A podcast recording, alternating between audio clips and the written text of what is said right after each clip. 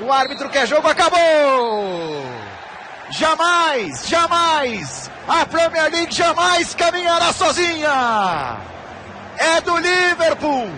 Tem uma companhia gigante, uma companhia pesada! O Liverpool é campeão inglês pela décima nona vez em sua história! Sem jogar hoje na matemática, na tabela, na espantosa classificação, esmagando seus adversários. Acabou a espera, torcedor do Liverpool, trinta anos depois, Liverpool campeão, campeão inglês, e pela primeira vez dentro da era Premier League.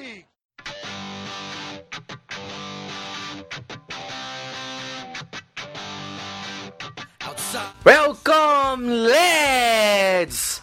Campeões ingleses, o Mel do Pub está de volta para falar dessa conquista memorável que é a décima nona taça de campeonato inglês que o Liverpool conquista, a primeira na era Premier League. Como você já ouviu na abertura, a narração do Paulo Andrade da E S P N na quinta-feira, dia em que conhecemos a glória do campeonato inglês depois de trinta anos.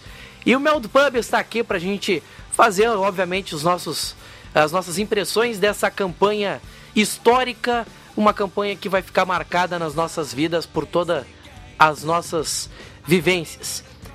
Para compartilhar conosco este momento, eu chamo ele, Cledi Cavalcante. Como é que vai? Como é que tá a sua, essa sua nova etapa de campeão inglês? Alô, Maurício, saudações aos amigos do Mel de Pub. Rapaz, é um... eu tô um nojo, pra ser bem sério, tô um nojo, porque tipo, eu, eu ganho inglês, eu ganho mundial, eu ganho negócio, eu vou me inscrever na Libertadores, vamos fazer uma, né, vamos fazer um, um, um abaixo assinado aqui pra gente inscrever na Libertadores, porque tá faltando título pra gente ganhar.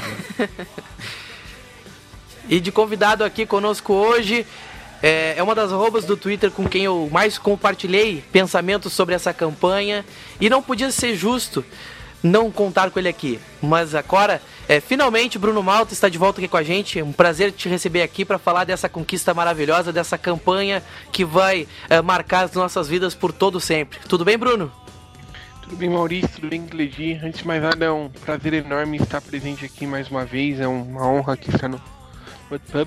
E como você falou, a gente passou aí todas as expressões, vivemos uma campanha cheia de intensidade, onde muita gente tentou fazer de tudo pro Liverpool não ser campeão, inventou histórias, inventou, não, é porque o campeonato tem que acabar, etc, etc, mas eu acho que seria uma grande punição ao futebol mundial mesmo não ter esse, essa conclusão de campeonato com o Liverpool campeão.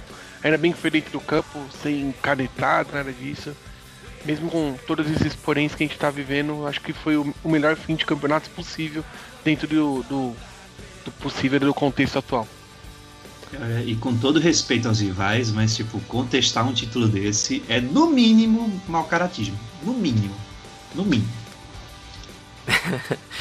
É isso aí, galera.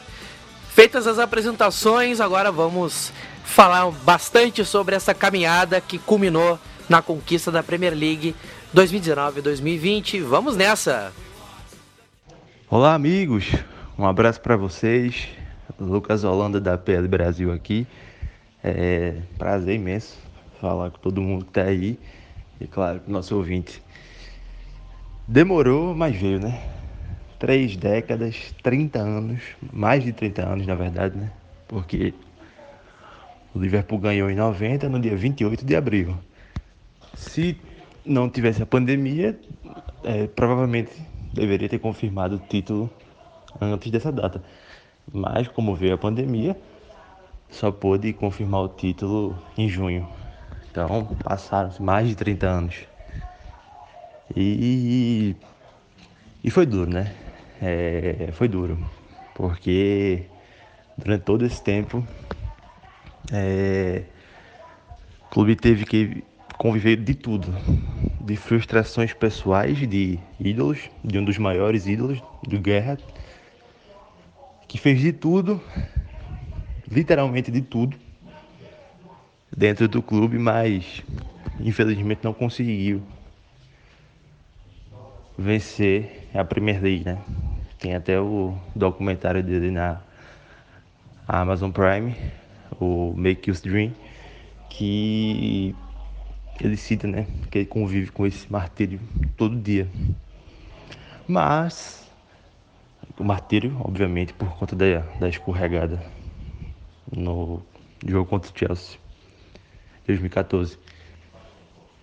Mas, feito Klopp disse, né, na, na Sky Sports, no título no, a, após o jogo do, do City, né, que aí veio a confirmação do título, é, o título também é para ele. O título também é para ele finalmente descansar, amenizar um pouco essa dor. Claro que não vai tirar, porque a frustração pessoal ainda fica, né? Mas agora não, ninguém pode dizer, ah, o Liverpool não tem Premier League porque Gerrard escorregou. Não, o Liverpool tem Premier League. Gerrard, infelizmente, não tem. Mas aí entra naquele ramo lá. Alguns jogadores também não conquistaram algumas competições, sabe? Mas o clube tem. Então, é, acho que dá uma amenizada também É, na frustração pessoal dele, embora ainda seja maior, ainda seja grande. E assim, cara, foi um título assim, inquestionável, inquestionável. Os números falam por si só. É, bateu literalmente todos os recordes possíveis até de pontuação em trinta e uma rodadas e tal. É, tem que bater agora O, o recorde de vitórias do, do City, né? De trinta e duas vitórias do, da campanha dos cem pontos. Também é outro recorde que o Liverpool precisa bater. Acho que consegue bater os dois recordes. Acho que o Liverpool passa das trinta e duas vitórias e acho que o Liverpool passa dos cem pontos. E aí, é, esse time, quando finalmente terminar a Premier League com trinta e oito rodadas, fizerem um raio-x dele, é, vão colocar ele num patamar altíssimo, juntamente com o, o Arsenal dos Invencíveis, o City de dois mil e dezessete barra dois mil e dezoito, campeão com cem pontos, é, o Manchester United de dois mil e oito, ganhou a tríplice coroa, mas também foi, deitou na, na Premier League. Então, É, é um time que, na minha opinião, é, a depender da, de como terminar essa temporada, caso passe dos cem pontos, caso passe das trinta e duas vitórias, a gente vai estar discutindo se esse Liverpool é o melhor campeão de uma temporada da história da Premier League. Porque o que eles fizeram, assim, absurdo, absurdo. É, para mim, esse título de maior campeão de uma temporada pertence ao City de dois mil e dezessete barra dois mil e dezoito. Polêmica, eu sei. Mas, enfim. É, e falando um pouquinho da construção, né, desse, até finalmente acabar com esse pesadelo de nunca ter vencido a Premier League, vale lembrar que É, durante esses trinta anos, o Liverpool meio que, em boa parte dele, esqueceu como é que se monta bons times, sabe? O Liverpool dominante dos anos mil novecentos e setenta, com Shankly, com mil novecentos e oitenta, com Paisley, com Joe Fagan, com, com Kenny Dalglish. A partir dos anos noventa, o clube não soube fazer essa transição. É... De, de passar bastão, tanto que o Dalglish cai na temporada noventa, mil novecentos e noventa barra mil novecentos e noventa e um, aí o clube mesmo fica perdido, né? Consegue alguns títulos de umas copinhas, mas também estava punido por conta da tragédia de Heysel, disputar competições europeias. Óbvio que isso influenciou também na questão das receitas do clube, é, em questão de jogadores. A gente sabe hoje que um jogador prioriza sempre quem está jogando Champions League. E mesmo o mercado sendo diferente naquela época, acho que isso, isso também pesava um pouco. Então, é, os anos noventa do Liverpool, de mil novecentos e noventa, conseguiu ganhar algumas Copas domésticas, mas disputar a Premier League mesmo, acho que só quando ganhou, na temporada mil novecentos e oitenta e nove barra mil novecentos e noventa, e acho que mais uma ou duas vezes, não estou lembrado com exatidão agora. Então era um time que esqueceu até como é que se disputa. Isso mesmo com a safra de, a partir dos anos dois mil, com, com Owen, com Gerrard, com Fowler, com Carragher. Isso, a nível de Premier League, mudou pouco, porque acho que o Liverpool conseguiu ser vice em dois mil e um, dois mil e dois, algo assim. Até foi, ganhou três títulos em dois mil e um, ganhou a, então, a Europa League, né? Que hoje é a Europa League, ganhou a F A Cup e ganhou a Copa da Liga, mas não ganhou a, a Premier League. Então, é, tem até um, um texto dos amigos da Trivela que eles citam durante esse período que o Liverpool disputou poucas vezes o título. Era uma equipe que, da Premier League, era uma equipe que nos anos, até seu último título, sabia como ninguém como ser campeã da Premier League, e de uma hora para outra tudo foi por água abaixo. Aí veio a Liga dos Campeões em dois mil e cinco, depois veio a Era Torres, disputou em dois mil e nove, teve boas chances, mas faltou o elenco, perdeu para o United. A partir de dois mil e dez, clube praticamente falido, e aí começa a virada de chave. John Henry, peça fundamental nessa reviravolta, o homem dos negócios do Liverpool, o homem que comprou o Liverpool em outubro de dois mil e dez. Compra, paga dívidas, vai passando ano após ano, e o clube vai tendo alguns lampejos, né? Teve o lampejo de dois mil e quatorze, acho que vamos combinar que aquilo ali foi um lampejo, não era time para disputar a Premier League ponto a ponto, sabe? Para mim foi muito mais por questões, é, atuações individuais de Suárez, de Sterling, Sturridge, e porque Brenda conseguiu arrumar muito bem aquele time ofensivamente, mas quando começou a temporada, eu particularmente não esperava que fosse disputar título. Eu... Então, eu considero um lampejo, porque aqui não foi planejado, sabe? Aconteceu. Aí na temporada seguinte, na dois mil e catorze barra dois mil e quinze, é, o Suárez sai, a estrutura do time se perde, faz uma campanha fraca, mas é... não consegue jogar na Liga dos Campeões, né? E, na temporada, e, aí, pra tempo, e aí a temporada também que Gerrard sai. sai. Sai do clube, né? Então, oficialmente, Gerrard saiu sem Premier League. E, e na última temporada dele, já estava mal fisicamente, não, não conseguia nem... Tem até um jogo simbólico da F A Cup, Liverpool um, Aston Villa dois, de virada. Gerrard foi muito mal, muito mal mesmo. E teve aquela... E o Liverpool acabou sendo eliminado. Então foi um ano muito ruim, após uma temporada de muitos sonhos. Então era mais uma frustração do clube e do ídolo. Vai Guerra, começa dois mil e quinze, dois mil barra dois mil e dezesseis, e aí John Henry já quer dar uma solidez maior ao projeto, né? Já tem Coutinho, que na época era uma referência, traz Firmino, já tinha Henderson, traz o Mil, né? Com uma oportunidade de negócio muito boa, de graça. Perde o Sterling, porque eu queria sair. Mas enfim, já, resultados não acontecem. Klopp vem em outubro de dois mil e quinze. E pronto.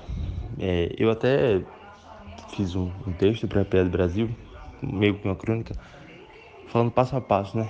E aí eu, eu sinto que Klopp no Liverpool, é, ele sempre quis ir maturando etapas, sabe? Ele passou dos lampejos de chegar em duas finais em seis meses, pouco mais de seis meses, que ninguém esperava, na final da Europa League, na final da Copa da Liga. Ok, perdeu as duas, mas foi um bom feito. Acho que, óbvio, todo mundo ficou frustrado, mas foi um bom feito. Então, é, ele conseguiu maturar o time para dois mil e dezesseis barra dois mil e dezessete dos lampejos para a competitividade. O Liverpool se tornou um time competitivo. Então, com o time competitivo, vamos para o próximo passo, voltar à Liga dos Campeões. Conseguiu isso na dois mil e dezesseis barra dois mil e dezessete, até chegou a flertar com o título na primeira metade do campeonato, mas Coutinho se machucou, Mané foi para a Copa das Nações Africanas e o time desembestou. Para dois mil e dezessete barra dois mil e dezoito, é... o time também queria amadurecer a questão da competitividade. Mas, com a chegada do Van Dijk em janeiro de dois mil e dezoito, quando o time já havia dado uma melhora na temporada, após aquele quatro a um para o Tottenham, o Liverpool conseguiu subir mais um degrau. Passou da competitividade, claro, com os jogos do Van Dijk, as atuações e tal, e a campanha da Liga dos Campeões, para voltar a disputar títulos, sabe? Mas voltou a disputar títulos com planejamento e não com lampejos, feito aconteceu, na minha visão, claro, em dois mil e treze barra dois mil e catorze, embora o time tenha ficado perto de vencer, e das duas finais com o Klopp de início. É... Perdeu para o Real Madrid, perdeu a Liga dos Campeões, com a falha de, de Karius. Mas você sabia que não estava tudo errado ali, que era literalmente só um ajuste no gol, que o time voltaria no ano seguinte. Feito o Klopp disse no fim do jogo, nós voltaremos no ano seguinte. E voltou no ano seguinte. Mas só saindo, fazendo essa ordem cronológica, depois daquela final da Liga dos Campeões, o Liverpool contrata o Alisson, contrata o Fabinho, contrata o Keïta e o Shaqiri. Então, é, com exceção do Shaqiri, são três caras, dois titulares absolutos, o Fabinho e o Alisson, e o Keïta, que se não fossem as lesões, na minha visão, ele seria titular. Não vou dizer aqui no lugar de quem, porque aí realmente Klopp que, que se vire. Então, é, para dois mil e dezoito barra dois mil e dezenove, o Liverpool entrou pronto para disputar títulos, para realmente ter chance de conquistar. E por pouco não conquistou a Premier League.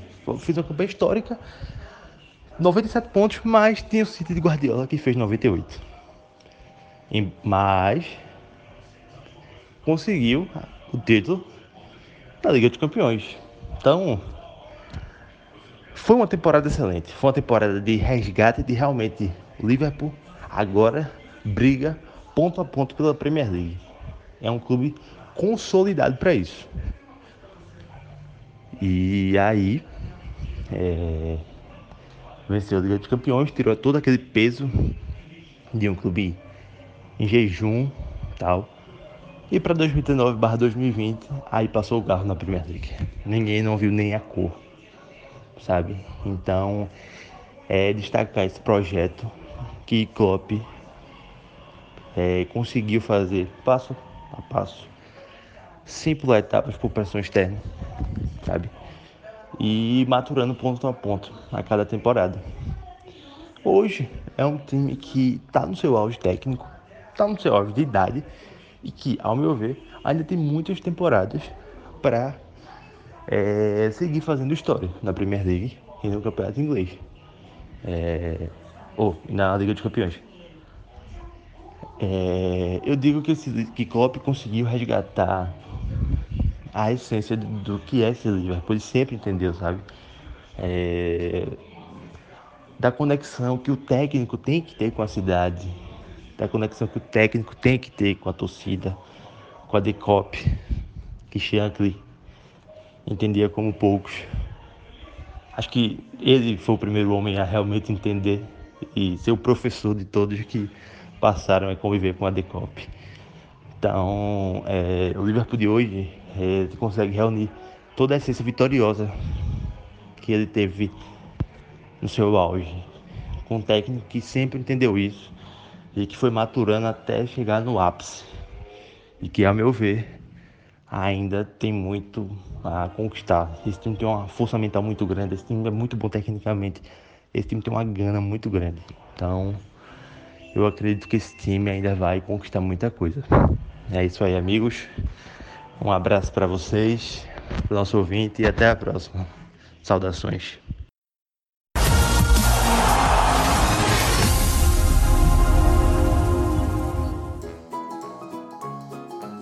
Eu queria abrir essa, essa etapa falando sobre, obviamente, o contexto em que começamos a temporada.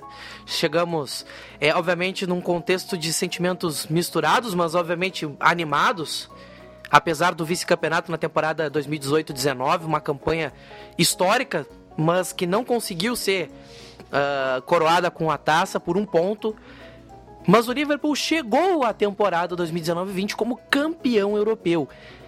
E isso, obviamente, já dava um outro status a essa equipe, que começou a temporada dois mil e dezoito dezenove fazendo uma campanha espetacular. Eu deixo aqui já de cara, perguntando ao Cledi, é, em que momento você se deu conta que, bom, dessa vez nós somos os candidatos principais a essa taça, nós vamos disputar esse título de novo? Teve algum momento no início da campanha que você pensou, tá, a gente vai conseguir repetir essa campanha que a gente fez na temporada passada? Olha, Maurício, é, é muito é muito interessante essa questão do, dos sentimentos misturados, sabe? Porque, embora, ve, ve, veja que situação, né? Embora a gente é, tenha... tinha batido na trave, assim, foi uma disputa tipo cabeça por cabeça. Eu acho que se fosse uma corrida de cavalos, só, a gente só seria, só ia ver que era um campeão com aquela foto que se, se bate na linha de chegada, sabe? Mas assim, a gente via que o, o time pegou um embalo, pegou uma liga que, que inacreditável, sabe? Não precisa ser nenhum analista de futebol para você ver o quanto aquele futebol encantava, o quanto aquele futebol era, era bastante efetivo, tanto defensivamente como ofensivamente. À medida que as temporadas foram avançando, os problemas foram sendo sanados, alguns de uma forma até mais drástica, né, como foi na contratação do Alisson, na contratação do Van Dijk, né, que vieram para resolver, e outros que vieram para somar, foram chegando aos poucos, foram se integrando, né, o caso do Fabinho, por exemplo, passou uma boa parte da temporada anterior sem, sem jogar, e quando entrou, né, virou esse monstro que a gente está tá conhecendo, e o show que ele deu contra o Crystal Palace, né? Foi para calar qualquer um dos críticos que, que, que, que dizia que ele perdeu a, a boa fase, vamos dizer assim. E o que dava muita fé no time era a questão do conjunto, sabe? Tipo, é, foi uma coisa até que o Mauro estava falando na última transmissão, o Mauro César, né? Difícil a gente concordar com ele de vez em quando, mas é, tem, dia que, tem hora que ele é sensato. Mas assim, é, é um time que não tem um camisa dez, não tem um, um, um, um centroavante goleador, sabe? Porque tipo, tá todo mundo, todo mundo incorpora várias funções, sabe? O Salah, o Salah faz gol a rodo, joga pela ponta, volta pra marcar, sabe? O, o Firmino é o camisa nove, mas ele volta, vira meia, tem hora que ele tá na, na linha junto com o Fabinho, sabe? Trocando passe. Então eu acho que é muito desse senso coletivo que, que tornou esse embalo. Os primeiros jogos de do, do, da, dessa atual temporada não foram tão fáceis, a gente não pôde contar com o Alisson, né? A gente estava com até com uma certa desconfiança porque a gente jogou com, com o Adrian, né? E mesmo assim o time estava dando liga, mesmo apertado, mesmo naquele jogo que era mais apertado, a gente estava conseguindo os resultados. Então é, passava muito mais do que aquela tal sorte de campeão, sabe? É, tipo... Pô, esse time deu liga, esse time tá embalado e é, não, não sei até onde vai, mas tipo é, a gente fica até cauteloso, né? Porque pô, esse ano vai ser nosso ano, esse ano vai ser nosso ano, esse ano vai ser nosso ano, até que a parada vai se confirmando com o tempo. Esse vai ser sim nosso ano. A gente tem medo de se frustrar, né? Porque eu aqui, por exemplo, tô sendo desde dois mil e sete, eu passei por três três bola na trave, né? Três, três vice-campeonatos, e os três foram igualmente doloridos, né? Por, por diversos fatores. Mas, assim, levou um tempo pra ficha cair. Mas quando a ficha caiu, eu disse, caramba, se não, se não for esse ano, não sei quando será. E agora estou animado para a gente é, bater os restantes de recordes que a gente tiver que bater, né? O, só complementando o que o Cleide estava falando, eu acho que um ponto... O momento que eu achei que o Liverpool ia ganhar o campeonato, é que sim, é difícil a gente falar isso, porque eu tinha sentido uma sensação parecida quando a gente ganhou do Arsenal na temporada dezoito e dezenove. Mas quando sim. o Liverpool passou por cima do City, no Anfield, eu, eu senti que era um campeonato diferente. Porque eu gosto muito de... Principalmente depois das temporadas de dezoito e dezenove, eu sempre faço uma comparação seguinte: os pontos que o Liverpool tinha ganhado em dezoito e dezenove, que tinha perdido, é, tinha recuperado em dois mil e dezenove e vinte, por exemplo. Ah, empatou com o City em dezoito e dezenove em casa, mas ganhou agora em dezenove e vinte, ou seja, ele recuperou dois pontos. E eu começava a fazer aquela conta, e o Liverpool só recuperando pontos e o City só perdendo pontos em relação ao, ao ano anterior. E eu falava assim, gente, não é possível que o City vai começar a tirar essa diferença toda de novo na reta final. E aquilo foi passando, e daquele jogo do, do Anfield, eu acho que aquilo, pra mim, marcou muito. Porque se em dezoito e dezenove tinha sido um jogo, um empate, um jogo meio modorrento, onde o City teve até a bola do jogo, o pênalti que, que, que ele desperdiçou, o Mané desperdiçou, eu acho que em dezenove e vinte o Liverpool mostrou que era o melhor time da Inglaterra, que era o melhor time no momento e passou por cima. E outro momento que pra mim é muito importante é quando passamos pela maratona de dezembro praticamente retocáveis. Teve Qatar, teve Copas, e mesmo assim o Liverpool foi e conseguiu passar praticamente sem nenhum tipo de tropeço naquele momento. E aí eu falei assim, bom, esse ano vai ser o ano do Liverpool mesmo. E aquele jogo contra o Leicester City, vindo do Mundial de Clubes, e não só ganhando, mas atropelando o vice-líder, então vice-líder, aquele jogo, acho que, é, para quem tinha ainda algum tipo de dúvida da taça vir, talvez ali tenha dado, talvez, o, a pá de cal em quem estava pessimista ou cético a respeito da campanha, porque foi um jogo em que era, vamos dizer assim, o típico jogo que o torcedor ficava com dois pés atrás, tipo, ah... esse jogo, se a gente não ganhar, vai começar a ficar aquela dúvida. Putz, vai começar a deixar derreter a vantagem. Só que aí foi um quatro a zero enfático. Uma atuação que não tem explicação do Arnold e do Firmino também, né? Mas o time como um todo, sim, naquele jogo foi irretocável. Foi uma atuação que foi perfeita. Talvez como tenha sido o jogo quatro a zero contra o Crystal Palace já no final da campanha. Mas aquela certamente partida acho que teve... Aquela, aquele elemento de dominância que... Não, não é possível. Agora realmente é a nossa. Só começa a pensar, quando é que vai ser? Acho que é esse o pensamento. E, e foi jogando aí, fora, né? É, foi fora. Ainda tem esse detalhe. Eu o Leicester não tinha tipo, perdido ali. A gente tem até micromomentos, sabe? E, tipo, outros jogos também, por exemplo, até o empate mesmo como contra o Manchester United no Old Trafford, sabe? Era um, foi um jogo bastante enjoado, né? E você conseguir arrancar aquele empate ali de uma maneira, né, tão, tão, assim, caramba, né? A gente, pra mim, aquele jogo exprimiu muito o, o espírito do time, sabe? Que, pô, a gente pode até cair, a gente pode até falhar, mas vai falhar da maneira mais bonita que a gente puder, sabe? Então, conseguiram, foram lá, morderam, arrancaram o empate, né? E, e, caramba, é, sim, é porque são muitos momentos dentro da temporada, sabe? É, é até difícil você eleger o jogo mais legal, o momento mais bacana, porque foi uma temporada impecável, assim. Eu acho que só o, o apagão meu foi contra o Watford, mas, é, no fundo, isso ia acontecer em algum momento, sabe? Porque, é, por mais que o futebol tenha, o, o próprio Liverpool tenha suas competências e tal, mas também tem outros fatores, às vezes não é o dia, às vezes é, as coisas não encaixam, e é perfeitamente natural, são trinta e oito jogos, não dá para ganhar os trinta e oito, sabe? Embora estamos chegando bem próximo disso, o que já é uma parada é, acima da curva, mas trinta e oito jogos, é uma temporada extremamente cansativa, sabe? E teve vários testes. E, e, não, e se você for pegar, ok, são trinta e oito jogos, mais trinta e um nessa, nessa temporada, sessenta e nove jogos. O Liverpool perdeu dois. De fato. O Liverpool perdeu dois em setenta jogos. É, mu- é muito absurdo, é muito absurdo, muito, muito.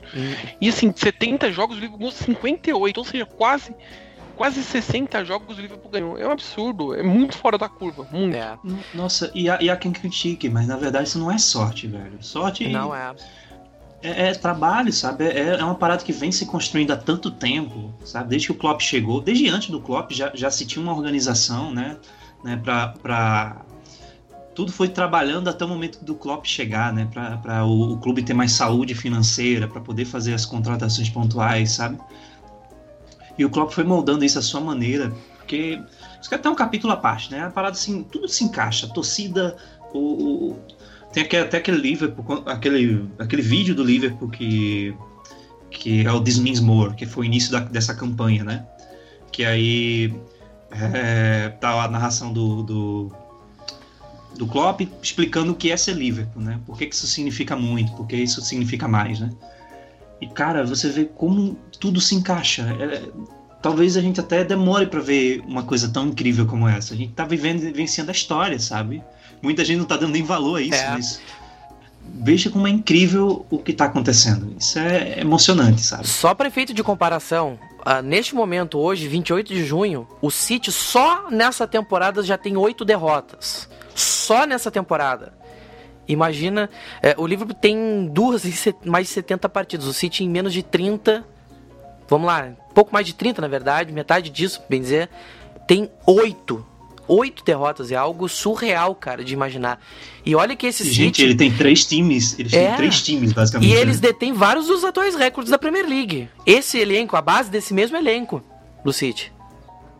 Pois é, eles não perderam ninguém, porque até porque eles não precisam vender ninguém, não precisam fazer caixa, ou, ou né, não tem uma debandada que permita uma reformulação de elenco. Cara, é o mesmo time, é o mesmo De Bruyne, é o mesmo Agüero, é um Sterling. Tudo. Sterling, Ederson, tá todo mundo ali, o mesmo cara, galera que ganhou os dois últimos campeonatos ingleses. Então, você vê o quanto isso é, é poderoso. Os caras aprenderam a jogar, é porque nós fomos evoluindo de tal forma que chegamos nesse ápice, sabe? A gente pode bater esses cem, cem pontos tranquilamente. Temos sete rodadas pra isso. Precisa de quinze pontos em sete jogos. Se você for pegar o, o, o, o aproveitamento atual, é muito maior do que esse. É. E levando em conta que também tem alguns jogos em casa por fazer, provavelmente boa parte contra adversários que não estão brigando por competições europeias, isso já, já dá uma dimensão do que, que pode ser. Fora alguns jogos fora. Claro, dos jogos fora que restam, por exemplo, nesse momento aqui teria o City e o Arsenal, por exemplo, como talvez os jogos mais duros fora de casa. Dá pra pensar. É Dá pra pensar. Nossa, aí tipo. É...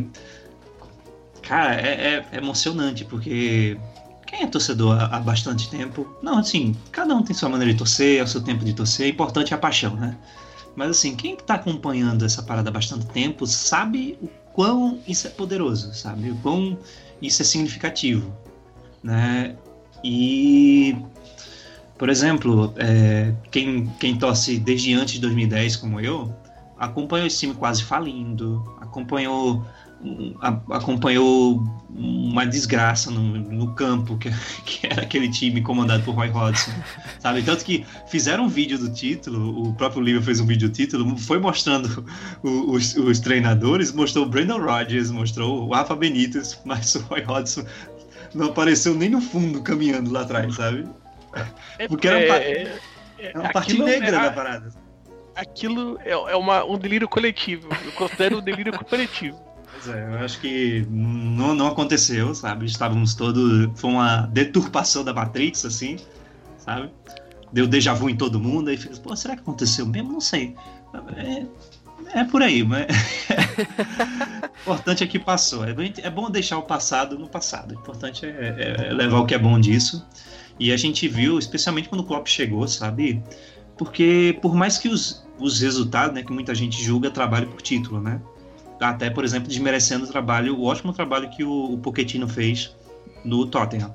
Mas aí muita gente acha que, que, que sucesso é título, né? Mas aí beleza. O próprio Klopp disse, em quatro anos, se eu não, se eu não ganhar algum título em quatro anos, eu vou, tra- vou trabalhar na Suíça, né? O que não é uma coisa ruim, mas considerando, né?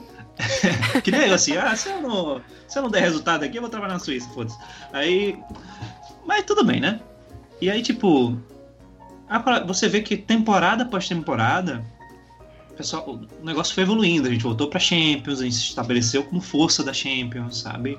Né? Chegou a duas finais, e duas finais de Champions, né? Fora que na Seguidos. primeira meia temporada, meia temporada do Klopp, ah. o cara já chegou na final da Liga Europa. Pegou o que tinha ali, deu um, arrumou, deu uma maquiada, o cara chegou na final, sabe? E vários e jogos, esses... daqueles jogos assim que aconteceram coisas absurdas também. Perfeito. A gente teve a final antecipada da Liga Europa, né? Que foi Liverpool e Borussia, né? Foi uma, foi uma parada absurda. E aí, foi, e assim, as coisas foram acontecendo, e naturalmente foi batendo na trave, e a galera, muita gente zoando, muita gente não entendendo o trabalho, não entendendo o que estava acontecendo. Cara, quando você tem um time que contrata um treinador só pra, pra cobrança de lateral, quando você tem um doutor em física aplicada na tua equipe de análise de desempenho, sabe? Quando você tá fazendo uma reforma no teu C T, que vai, vai fazer a, a equipe principal e a base trabalharem juntas, sob os olhares do mesmo treinador, e, e isso é muito bom. São as micro, são, são as microatitudes que vão se juntando e vai tornando, e o resultado tá aí, gente. Todo, até os mais incautos estão aí de, de boca aberta com o que o Liverpool fez. Mas isso não é hoje, não foi sorte. Falar que é sorte é, é desmerecer o trabalho, entende? E, e o Cleide, e é um ponto que eu acho que uh, você não citou ainda, mas eu acho que, assim, muitos falam do Van Dijk com, toda, com todo o mérito, porque o maior zagueiro que do mundo hoje, talvez um dos maiores da história do Liverpool e da história do futebol mundial mesmo.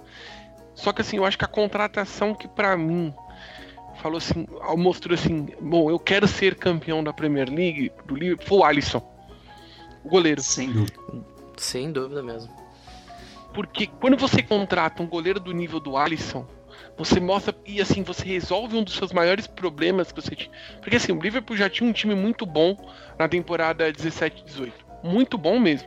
Sim, sim. É, praticamente era o mesmo time que já tá hoje aí no, no, no, no, do ponto de vista da linha, né? Tinha já o Arnold, já tinha o Robertson, já tinha lá o, o trio de ataque, já tinha lá o meio campo. Não tinha o Fabinho, mas o Fabinho também foi uma, uma aquisição muito importante. Já tinha o Van Dijk, já tinha os zagueiros lá. Mas eu acho que ele falou assim, pera, eu, ó, vamos lá, o que, o que faltou pra gente no ano passado? Foi goleiro? Tá bom, vamos lá buscar o melhor que a gente tem no mercado. E buscou o melhor que tinha no mercado e resolveu um problema histórico do Liverpool. Porque assim, o Liverpool teve goleiros assim, é, que a torcida gosta, que é o caso do Reynolds, do Deck, tem a, o, tem a... os famosos goleiros carismáticos, né? Exato, exatamente, que são mais carismáticos do que bons. Pois é. Aliás, a gente tem muito jogador assim na história, né? Porque você vê um jogo do Legends assim e você fica pensando, pô, como é que esse cara tá aí mesmo? É porque a gente tava tão carente de, de, de, de, de lendas, né? E as nossas lendas do passado, anos oitenta, anos setenta, a galera tá toda, né? Já estão todos uns senhorzinhos. Uhum. Mas eu acho que a próxima, a próxima safra de Legends aí vai ser, vai ser top, viu?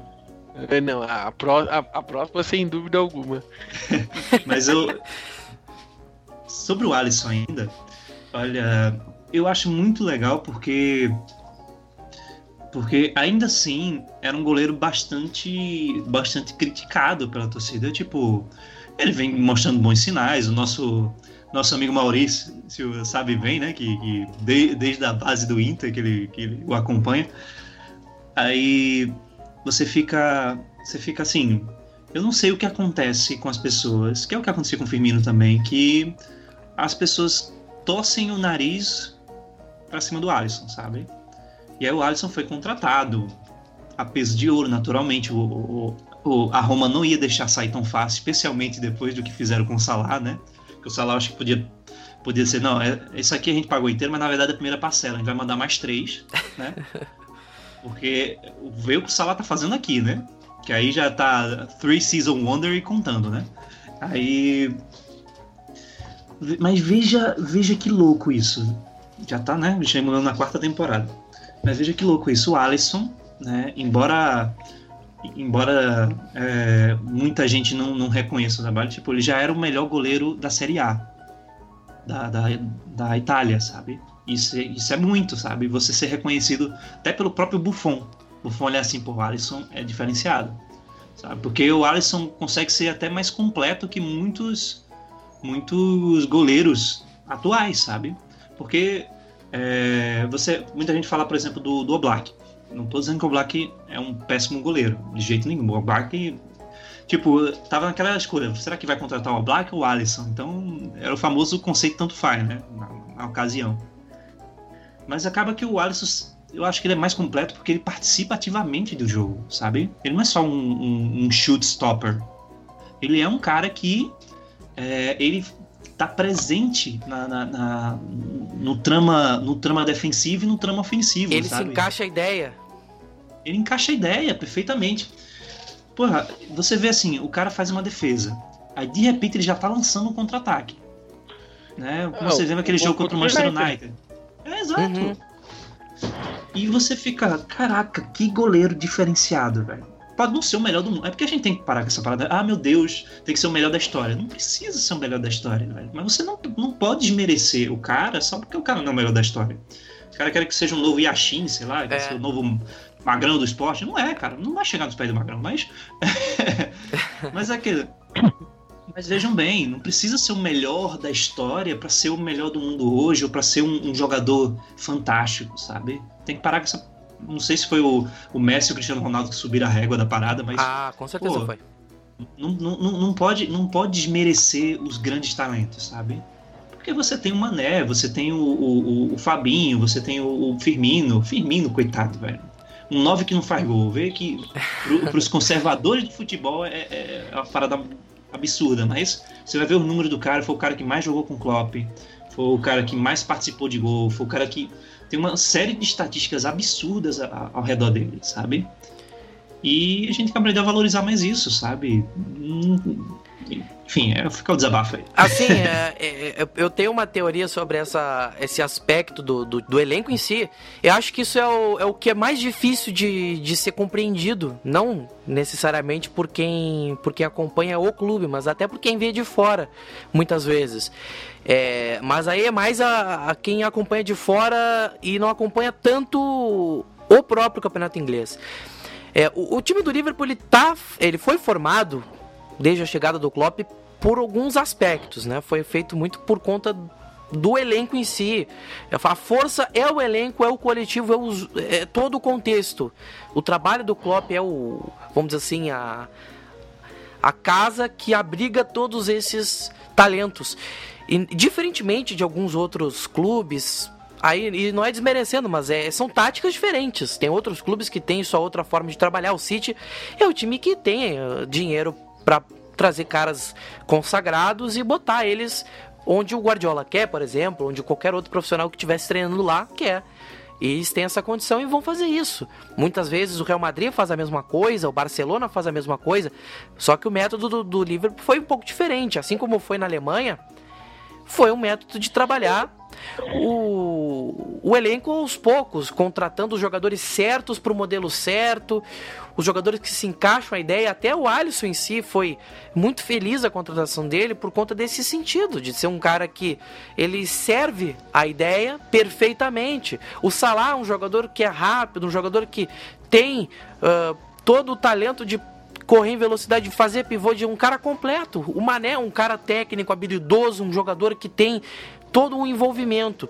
Aí você tem o Robertson, um lateral que é veloz, um lateral que tem bom passe, tem cruzamento, o Arnold de um tem jovem... Tem quatro pulmões. Oi?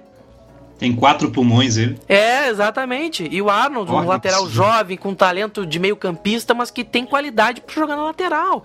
Você tem o Firmino, que não é aquele camisa nove dos sonhos. Oi? Não, e você falou do Robertson, e é um ponto que eu acho que é muito engraçado. O Robertson era um lateral... esquerdo de um time rebaixado na Premier League. Bem lembrado. Nossa, quanto que a gente ouviu disso. Nossa senhora, ainda por causa do Alberto Moreno, que era o reserva, o pessoal achou que ele ia ser reserva do Moreno. Sim. Não, porque não pode contratar um lateral esquerdo do Hull City que caiu, porque ele só vai vir pra ficar no banco. O Liverpool precisa de um lateral pra, jogar, pra chegar e jogar. Sim. E a gente ouve isso, a mesma coisa sobre o companheiro do zaga do Van Dijk. Por exemplo, isso é, é, é, é sinal de como o Liverpool é observado de uma forma um pouco...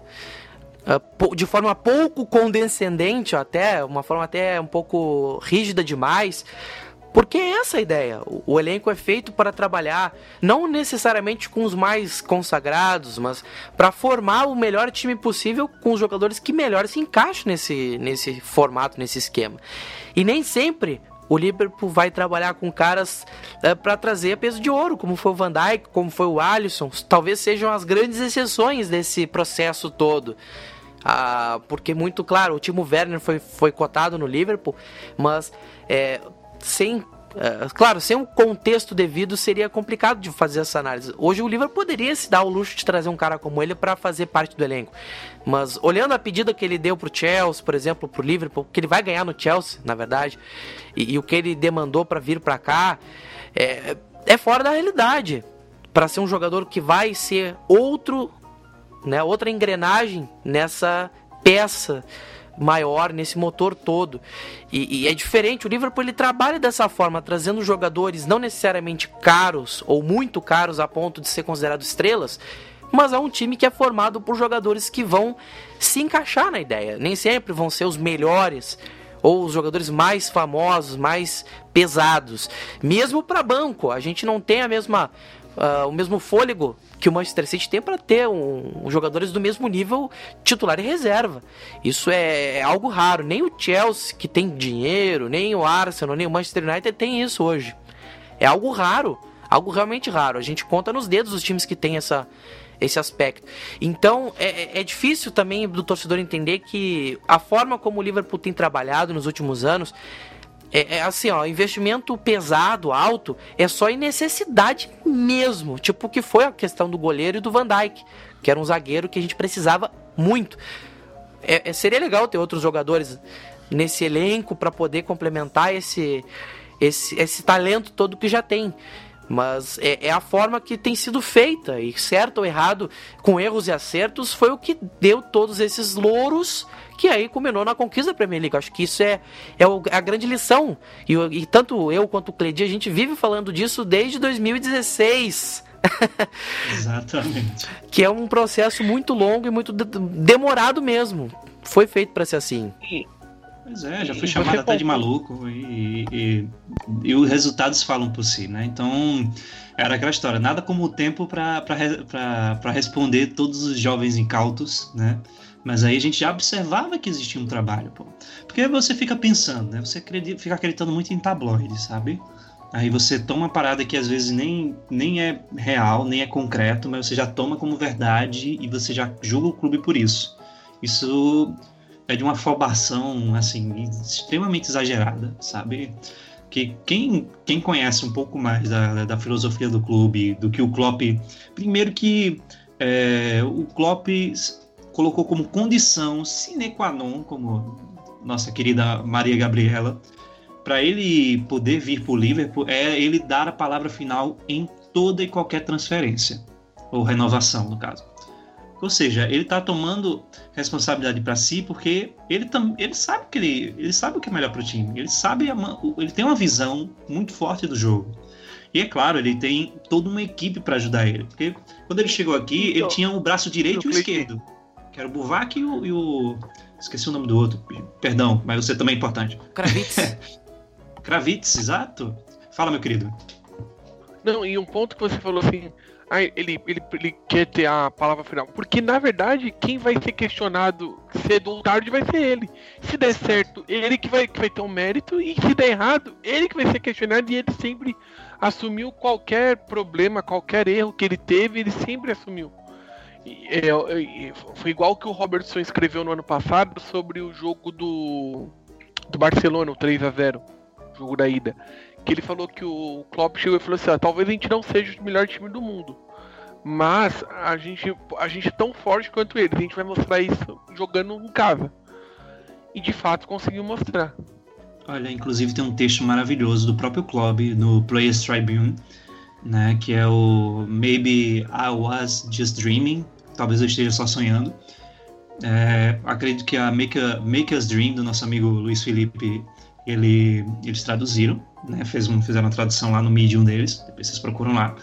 Mas assim, você vê ele explicando como, como foi o sentimento, todo o sentimento em torno daquele segundo jogo contra o Barcelona. Incrível, assim, porque... E aí sai a frase icônica, né? É, talvez a gente caia, mas vamos falhar da maneira mais bonita que o mundo já viu. Isso é, isso é muito emblemático do, do, do, do que é o, a parada do Klopp. Eu acho que, primeiro que ele sabe que não, não trabalha sozinho, sabe? É, ele não trabalha sozinho, ele tem não só a equipe de jogadores, mas ele tem toda uma equipe técnica em torno dele, sabe? Então, ele sabe que, né, cada um ali tem, tem sua história, cada um lá tem sua, sua, suas dores, suas alegrias, né? Porque se você for reparar direitinho, né, muitos dos jogadores tiveram um, um início, uma infância, uma adolescência difícil para chegar onde chegaram, sabe? Então, é, e até a questão de você, da forma que você lida com derrotas também, sabe? Porque, não, querendo ou não, você vê, a gente perdeu o título da Champions num ano e no outro já ganhou o título. Às vezes o tempo de resposta não é tão rápido assim, em vários clubes, né? Às vezes ele passa dois, três, quatro, dez anos para voltar a disputar uma final de novo. Um caso aconteceu, a gente é, perdeu por um ponto na temporada passada e hoje a gente já ganhou é, de, de, de braçada, assim, na, na passos largos. Porque é muito disso, sabe? É mais do que você, é saber, você saber lidar com a falha e poder arrumar um motivo pra, pra, pra, pra sorrir e continuar lutando no dia seguinte, sabe? Eu acho isso muito emblemático do Klopp, porque não é só, não é só dinheiro, não é só questões puramente táticas de um, de um camisa dez, eu acho que é muito de um, de um, de um cara que é muito humano e consegue, é, consegue lidar com cada um da maneira que, que, que deve ser feito e faz toda um, uma série de pessoas com pensamentos e vivências diferentes formarem um, um grupo glorioso. Então, foi até meio poético que eu vim falando aqui, mas é muito real.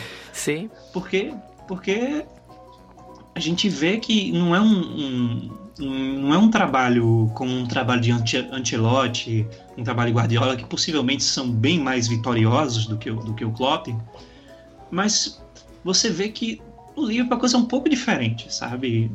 Nos trabalhos que o Klopp fez é diferente, porque já começa nesse pequeno detalhe. Ele não vai pegar um jogador midiático, às vezes ele vai pegar, buscar um, um cara na terceira divisão da Polônia, aí esse cara vira, o, vira um grande jogador, né? Todo mundo botou, não botava fé no Salah, o Salah saiu chutado da, da, da Premier League, né?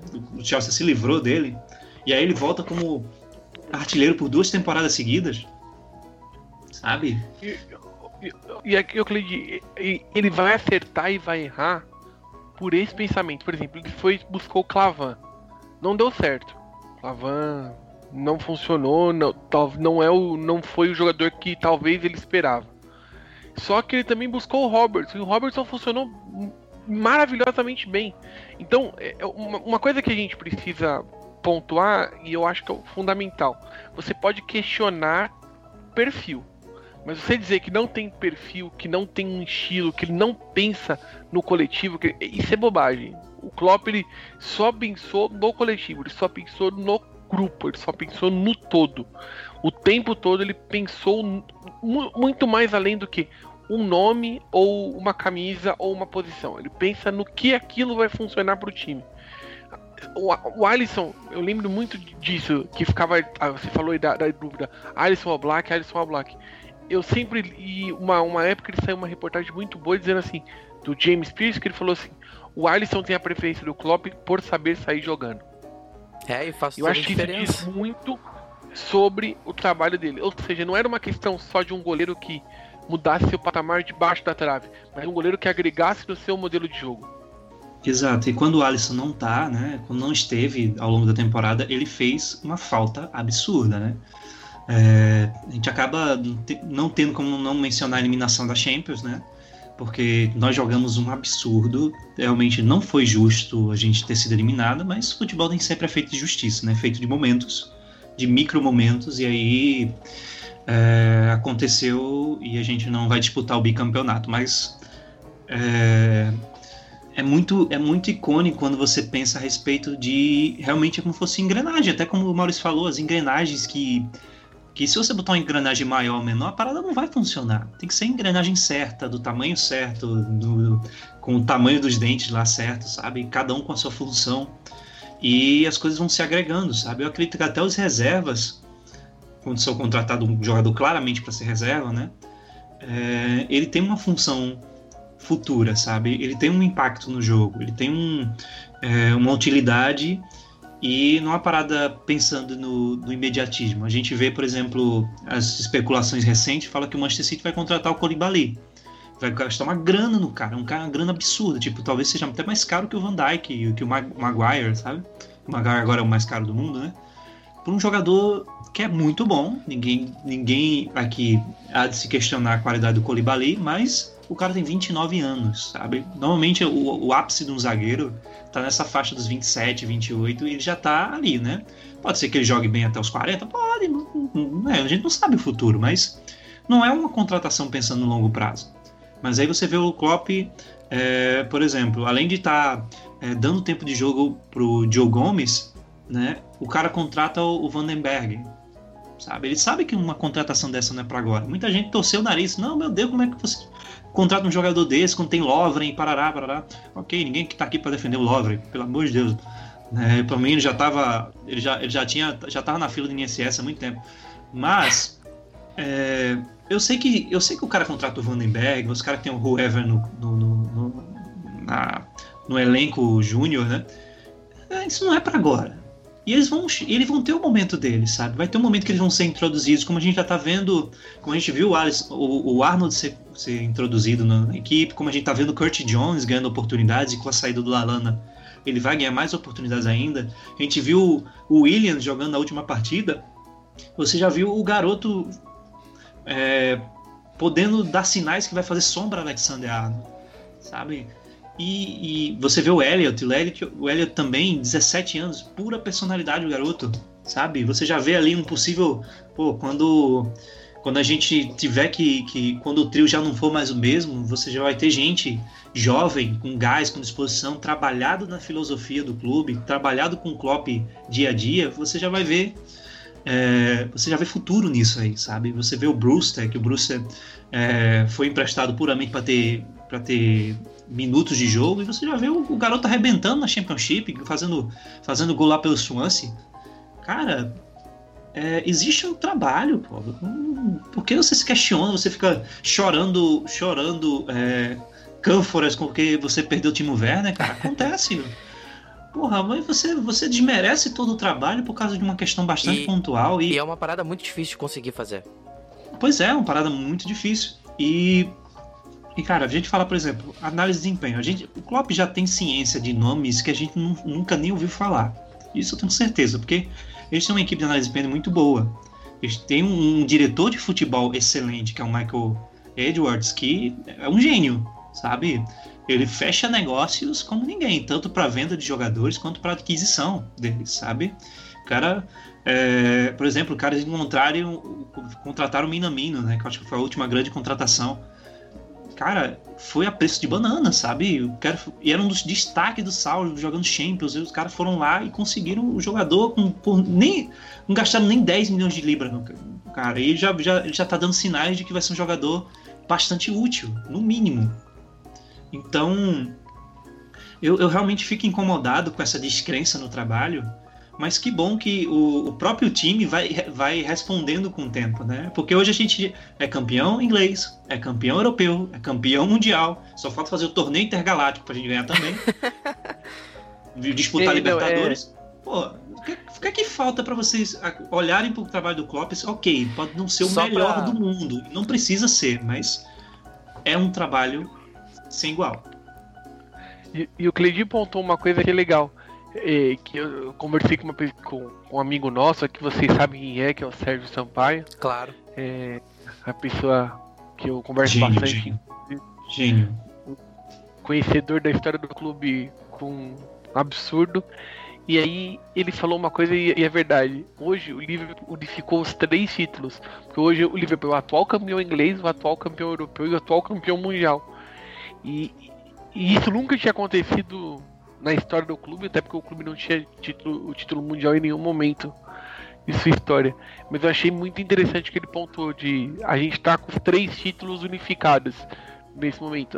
Vai durar até quando o campeão da Champions sair, mas pelo menos por uns dois meses ainda pra curtir essa, essa vibe aí de ter unificado os três títulos. Sim, e, e é muito difícil fazer tudo isso, cara. A, a, até a nossa campanha passada, de noventa e sete pontos na Premier League, era algo que a gente, assim, meu Deus, já é a nossa melhor campanha na história.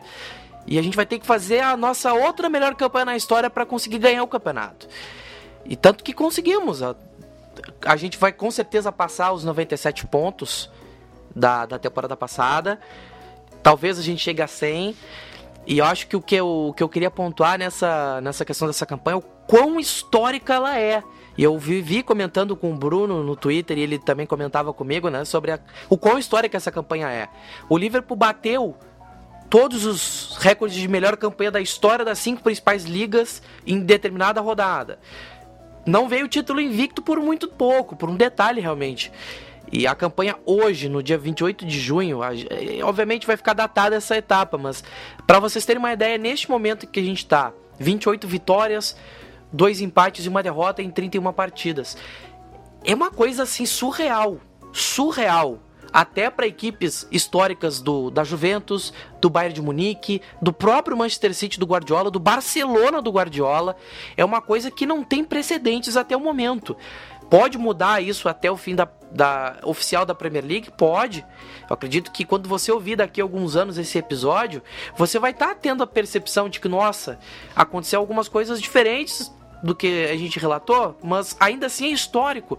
E vencer o Guardiola é algo muito difícil, coisa que o Mourinho conseguiu fazer. E olha que muita gente hoje ainda tira sarro do Mourinho, apesar de que ele não tá na, mesmo, na melhor das fases da carreira, mas ele é um cara absolutamente vencedor, um cara competitivo ao extremo. E vencer o Mourinho, uh, o Mourinho venceu o Guardiola, mostra o quão bom ele é. E vencer o Guardiola é algo muito raro, muito raro em campeonato de ponto corrido. E é dificílimo fazer isso. Só que a diferença nessa temporada, ela foi extraordinária. É uma diferença que passa dos vinte pontos, provavelmente vai ser batido o recorde de diferença de pontos do, do campeão para o vice, pode ser batida a quantidade de pontos, e, e essa equipe ela tá alcançando um, um patamar que nem a equipe do Bob Paisley dos anos, final dos anos setenta, início dos anos oitenta conseguiu, de dominância num único campeonato. E é isso que, que me chama a atenção, do quão grande esse, esse campeonato de dois mil e dezenove vinte vai ser daqui pra frente. E eu imagino que oh. é algo que vai ficar marcado, com certeza. Maurício, sobre, só sobre o Guardiola, se você for pegar a carreira dele, o Guardiola dividiu o Barcelona em quatro temporadas. nove, dez, oito, nove, nove, dez, dez, onze, onze, doze. Ele ganhou três títulos espanhóis. Ele dirigiu o Bayern de Munique em três temporadas, ele ganhou os três. Ele dirigiu o City em quatro temporadas, tirando a primeira, que era uma coisa, que foi uma coisa pra mim completamente absurda, porque foi a temporada que o Conte simplesmente atropelou todo mundo e ganhou o título daquela forma. E ele não estava ainda exatamente ad- adaptado à Inglaterra. E essa temporada é a maior diferença de pontos que ele ficou de uma, do, do líder do campeonato. É um absurdo. Não, Isso o Klopp, é um... o Klopp não venceu o Guardiola. O Klopp passou por cima do Guardiola. É, isso aí. Impressionante. O Klopp é praticamente a criptonita do Guardiola, sabe? É. Porque o Klopp consegue, inclusive, em jogo, consegue tirar o Guardiola do sério, sabe? Você vê jogos de Liverpool e City, ele, ele, ele fica alterado, sabe? Porque ele sabe o peso desse time, sabe? Porque esse time consegue é, ser, ser um, um, um arquirrival como poucos que ele teve na carreira, sabe? Não, é claro que todo respeito a, a todos os desafios que ele já enfrentou, que ele já enfrentou grandes times, times perfeitamente qualificados, tanto tempo enfrentando o Real Madrid é, com o Cristiano Ronaldo e, e, né, e, e isso, isso é muito difícil, muito complicado. Mas, assim, veja como o cara é absurdo em termos de, de pontos corridos, sabe? Dele só é, perder pouquíssimos campeonatos de pontos corridos desde que ele começou a carreira oficial como treinador de um time principal. E é, o Guardiola sempre é, é, sempre é a referência nas comparações. Quando você vê um, um grande técnico fazendo um grande trabalho, a comparação é entre Guardiola e esse técnico, sabe? E você vê hoje o Klopp conseguindo... É claro que é, vai... o, vai demorar um pouquinho para ter um currículo tão extenso, né? Mas se continuar essa pegada, né, não duvido que o Klopp faça um ótimo trabalho nos próximos anos, venham mais títulos também, né? Porque eu acho que o mais difícil foi, foi, foi tirar os trinta anos, depois tirar os trinta anos a coisa muda um pouquinho de figura. Mas assim, vai ter um momento em que tipo, o Klopp vai acabar sendo a referência nessa, nessa comparação. Pode não ser o melhor da história, tem, tem que parar com essa história de ah, se não for o melhor da história, não serve, sabe? Não tem que parar com isso, sabe? Klopp pode não ser o melhor da história, mas com certeza vai, vai marcar, um, marcar essa geração. Vai. Né? Essa Eu é acho a geração que, aqui... que, que, que se encantou com Guardiola e agora tá se encantando Sim. com o Klopp. Digamos assim, que o futebol como ele é o jogado hoje, o que há de melhor no futebol hoje só é o que é por causa do, do trabalho do Klopp no Liverpool. Eu acredito que houve uma transição de estilo dominante do futebol, é, talvez ali com a virada de dois mil e dezessete para dois mil e dezoito. A Copa do Mundo de dois mil e dezoito talvez tenha sido o primeiro sinal de que o, o jogo de toque de bola, como foi... É, sido, vamos dizer assim, coroado com o título mundial da Espanha na Copa de dois mil e dez, com os títulos europeus do Barcelona e depois a temporada dez onze, ali talvez tenha sido o auge do futebol, do toque de bola, e que foi o do Barcelona, marcado pelo Guardiola, que talvez tenha sido o que mais encantou nesse século até o momento. E, e demorou a ter um, um, um estilo de jogo que conseguisse se sobrepor a esse, em termos de gosto, em termos de sucesso. E talvez o estilo do Klopp hoje seja o, o, o grande expoente do que é o, o futebol hoje, o que é feito de maior quantidade mesmo, influência mesmo. Talvez o Klopp tenha feito uma mudança muito séria no futebol e que daqui a alguns anos isso vai acabar mudando de forma natural, porque é o ciclo mesmo. E, e Maurício, eu acho que um ponto que a gente precisa mencionar é assim, o Guardiola ele perdeu alguns campeonatos, perdeu algumas competições... Mas tirando assim, o quatro a zero do Real Madrid em dois mil e catorze, com o Ancelotti, quase sempre ele foi, ele não perdeu é, sendo sobreposto, ele perdeu, digamos assim, sendo anulado. Uhum. Mourinho anulava o Guardiola, mas não é que o Mourinho era superior ao Guardiola, dentro, eu tô dizendo assim, dentro do jogo, no caso. O Mourinho tem o mérito dele de ter anulado o Guardiola, tem encontrado uma fórmula naquele momento para tornar o estilo do Guardiola é, inviável dentro daquele contexto. Mas o Klopp não, não só anulou o Guardiola, o Klopp superou o Guardiola dentro do jogo e durante o campeonato. O estilo do Klopp superou o Guardiola. O jogo, para mim, muito emblemático é as quartas de finais da Champions de dois mil e dezoito. Uhum. O três a zero é um absurdo. três a zero é um, é um atropelo. É um atropelo. É um atropelo. A, ali, pra mim, o Guardiola, ele foi... Repito, pra mim, as únicas derrotas assim, onde o Guardiola foi realmente atropelado, digo, assim, jogos muito importantes, foram a quatro a zero do Real Madrid, dentro, do, dentro de Munique, e o três a zero do, no, do Anfield. Ali o Guardiola ele foi realmente atropelado. Ele, foi, ele, ele viu o caminhão passar e não soube, ele não conseguiu nem anotar a placa, na minha opinião. Sim, sim, cara. É, é, é impressionante como isso até é, é, acontece de forma muito, muito rara. E acho que, eu acho que outra coisa que a gente precisa destacar antes de encaminharmos o nosso final é sobre o, o grupo de jogadores, porque essa campanha sem esse grupo de jogadores não seria o que é.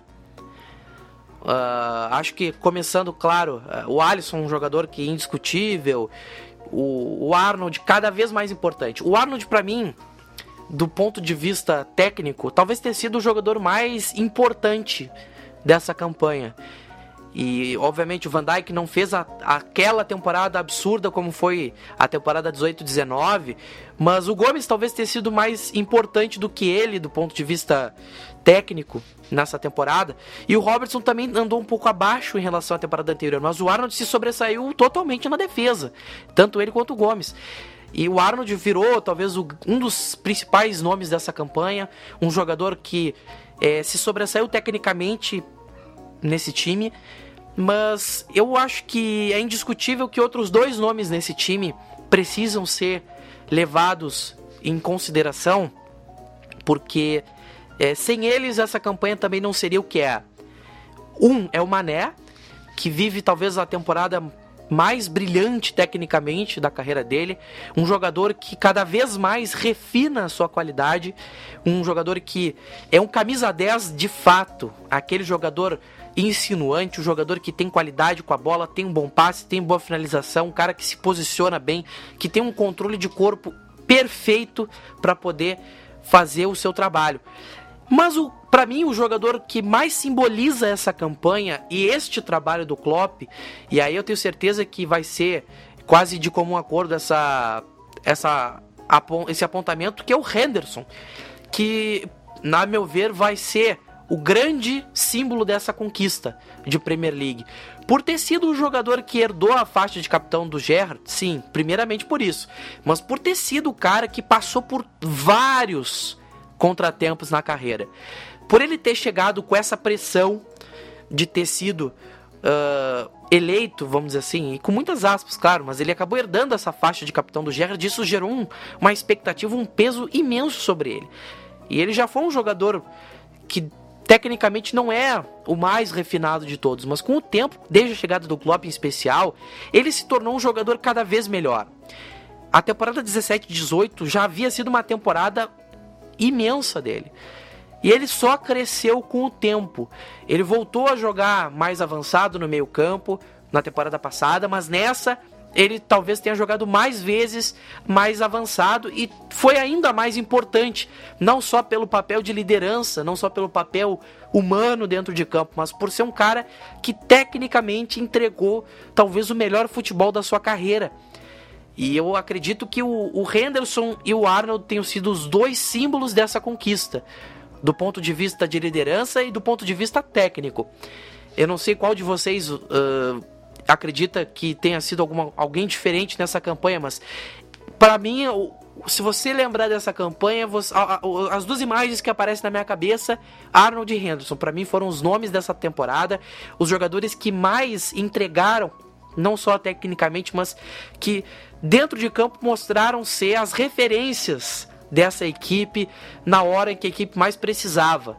Talvez tenham sido os nomes mais importantes e que elas, eu, primeiramente a união, claro, de um grande líder com a união da prata da casa. Eu acredito que tenha sido a cereja do bolo do trabalho do Klopp, em ter encontrado um líder, um cara que re, é, consegue exprimir a, a, a sensação de que o trabalho compensa do ponto de vista técnico, ao mesmo tempo com olhar para as categorias de base, ver que ali também tem valor, ali tem talentos e que eles também podem ganhar o seu espaço e também fazer a história, como foi feito com Gerrard, com Fowler, com muitos outros nomes, inclusive com Michael Owen, que foi um cara de imenso talento, com Steve McManaman, todos esses nomes do, dos anos do passado que conseguiram fazer a sua história. E, e, e essa conquista também teve esse lado de ter um nome que veio de casa, que marcou a história, e um nome que teve a sua carreira marcada devido a um trabalho histórico. E eu acho que o, o que esse time merece tanto é muito por conta dessas duas figuras nessa temporada. Olha, querido, difícil discordar de você, viu? Difícil. Você, mesmo num calor desse que faz aqui em Recife, o senhor está coberto de razão.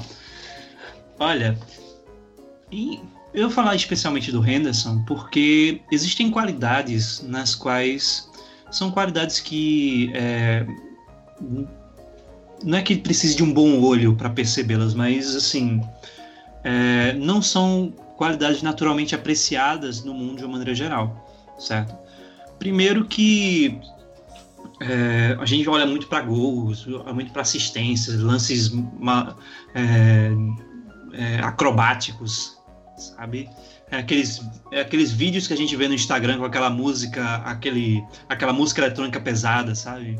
É isso que o, o povão gosta e, e assim, não tô aqui para julgar preferências, mas por, tá, por, por as pessoas perceberem tanto isso, consumirem tanto isso, esquece que o futebol tem outros fundamentos. Outros fundamentos tão bons ou até mais importantes. Talvez, por exemplo, a questão da liderança é algo que você... É, não, não vai ver num medidor de um a noventa e nove num, num Pro Evolution Soccer, num, num, num FIFA, sabe? Você não entende o real peso disso, o real, a real influência que tem uma pessoa, é, um líder nato, né, que é um líder, um líder nato que vem desde muito jovem, sabe? Que existem competências humanas que elas também são importantes para o jogo, sabe? Porque não são máquinas ali em campo, são pessoas. Pessoas que já, é, talvez, pá, já passaram por, por coisas até piores do que muita gente, sabe? Tem muito jogador com, com história muito forte, sabe? Por exemplo, eu, o que eu conheço mais próximo é, é Firmino, né? Porque Firmino é meu conterrâneo, é lá de Maceió. E, tipo... Firmino, Firmino nasceu no Trapiche. Eu, eu conheço o bairro do Trapiche. Eu sei que ali é, é, é barra pesada, sabe? É, é claro, né?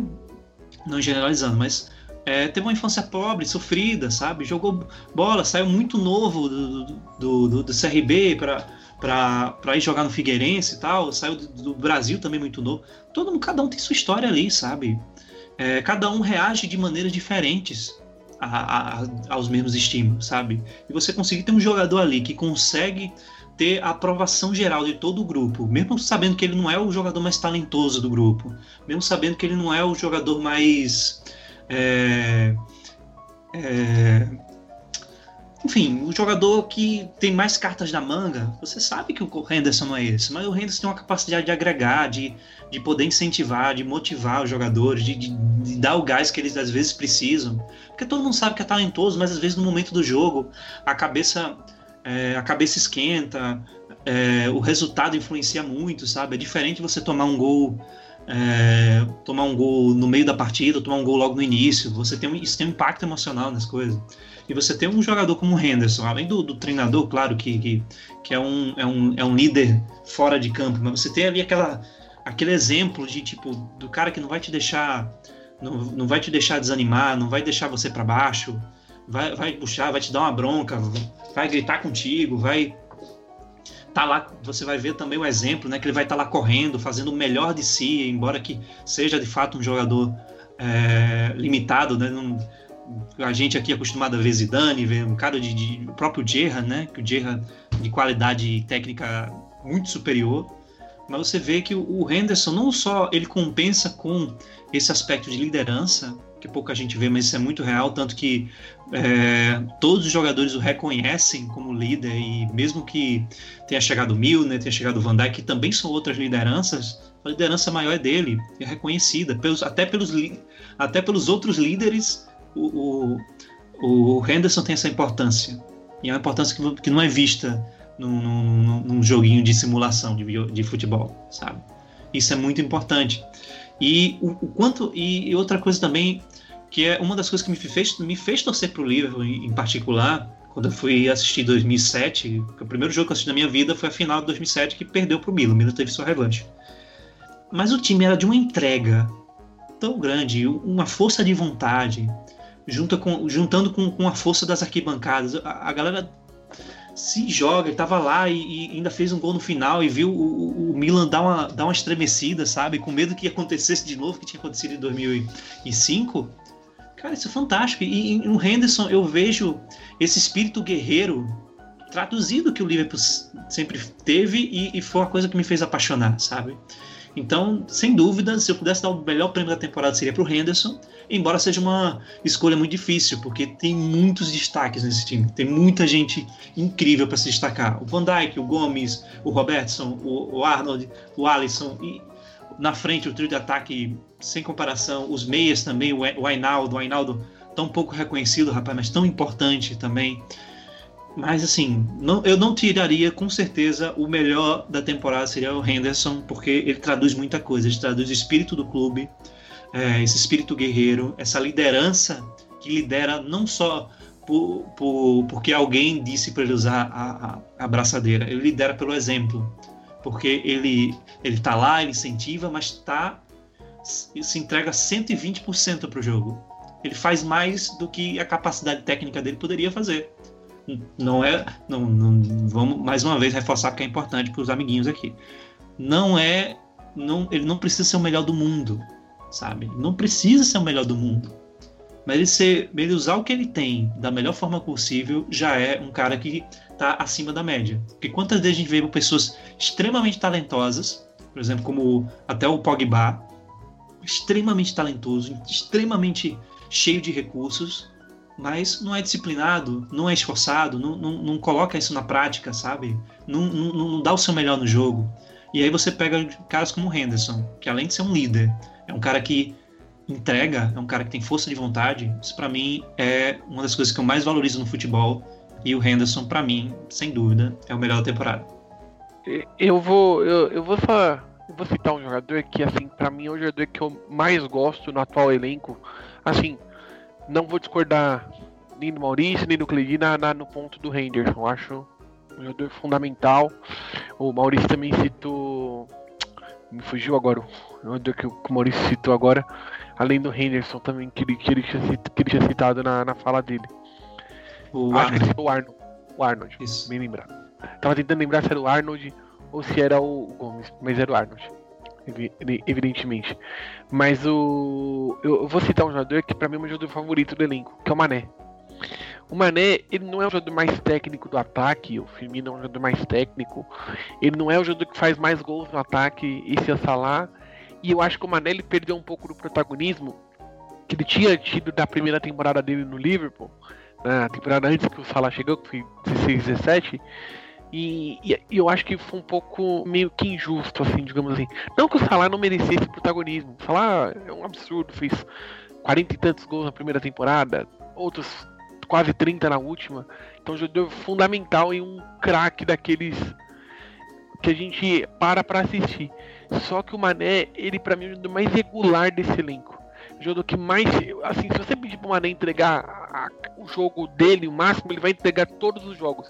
Tem jogo que ele não vai estar tão bem tecnicamente, e, e até porque ele não é um supra-sumo da técnica, mas ele é um cara tão voluntarioso, tão bom jogador, tão é, inteligente para o clube, ele, ele é tão completo em termos de, de, de, de coletivo, que eu, que eu sou muito fã do Mané. Eu acho um cara muito craque, muito diferente, o jogador que mais me agrada, que me enche os olhos no Liverpool, porque eu sei que eu posso esperar ele, eu vou esperar, eu posso esperar sempre o que ele, o que ele vai me entregar. Ele vai me entregar sempre o que eu espero dele.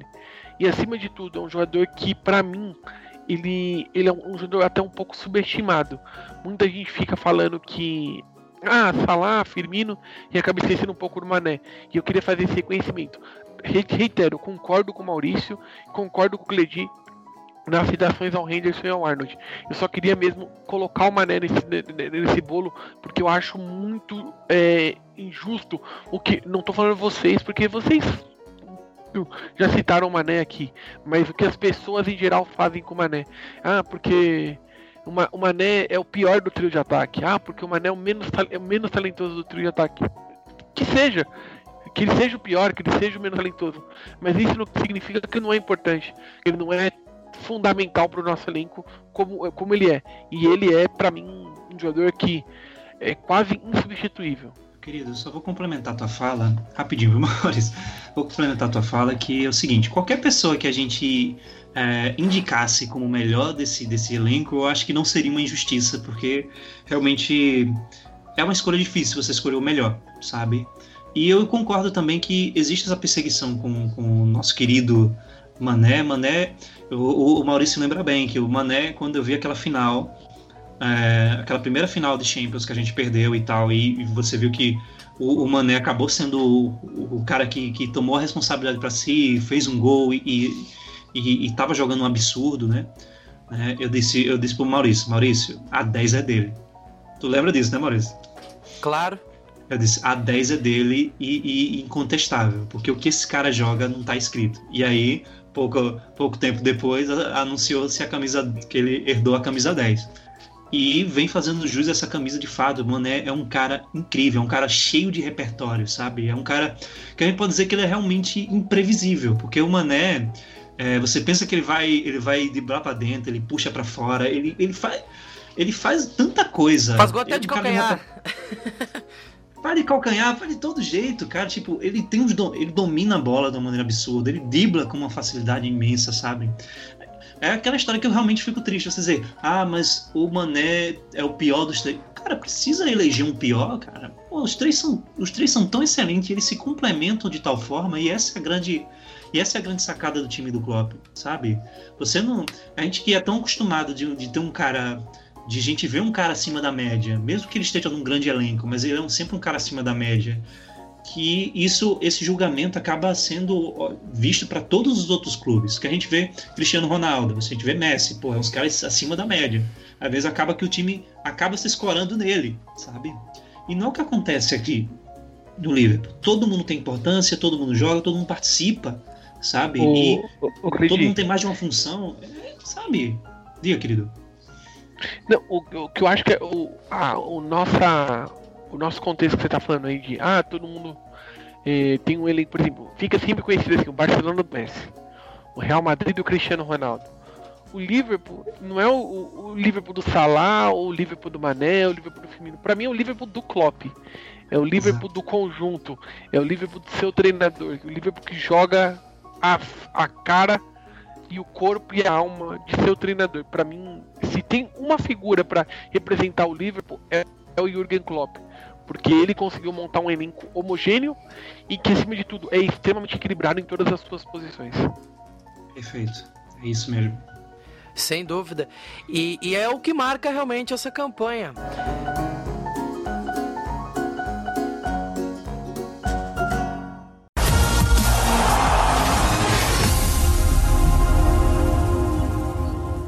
Mas eu queria muito agradecer ao Bruno pela participação aqui no Mel do Pub. É um, uma satisfação imensa ter te recebido aqui. O podcast é, rendeu e muito essa conversa, uma conversa bastante extensa, mas que a gente talvez pudesse ficar aqui por muitas horas ainda falando sobre essa trajetória da temporada e do trabalho do Klopp, que acabou realmente é, nos dando uma imensa alegria. Bom, Bruno, muito obrigado pela participação aqui no Mel do Pub. Obviamente o convite para a próxima participação já está obviamente aberto e, por favor, faça aí as suas honras.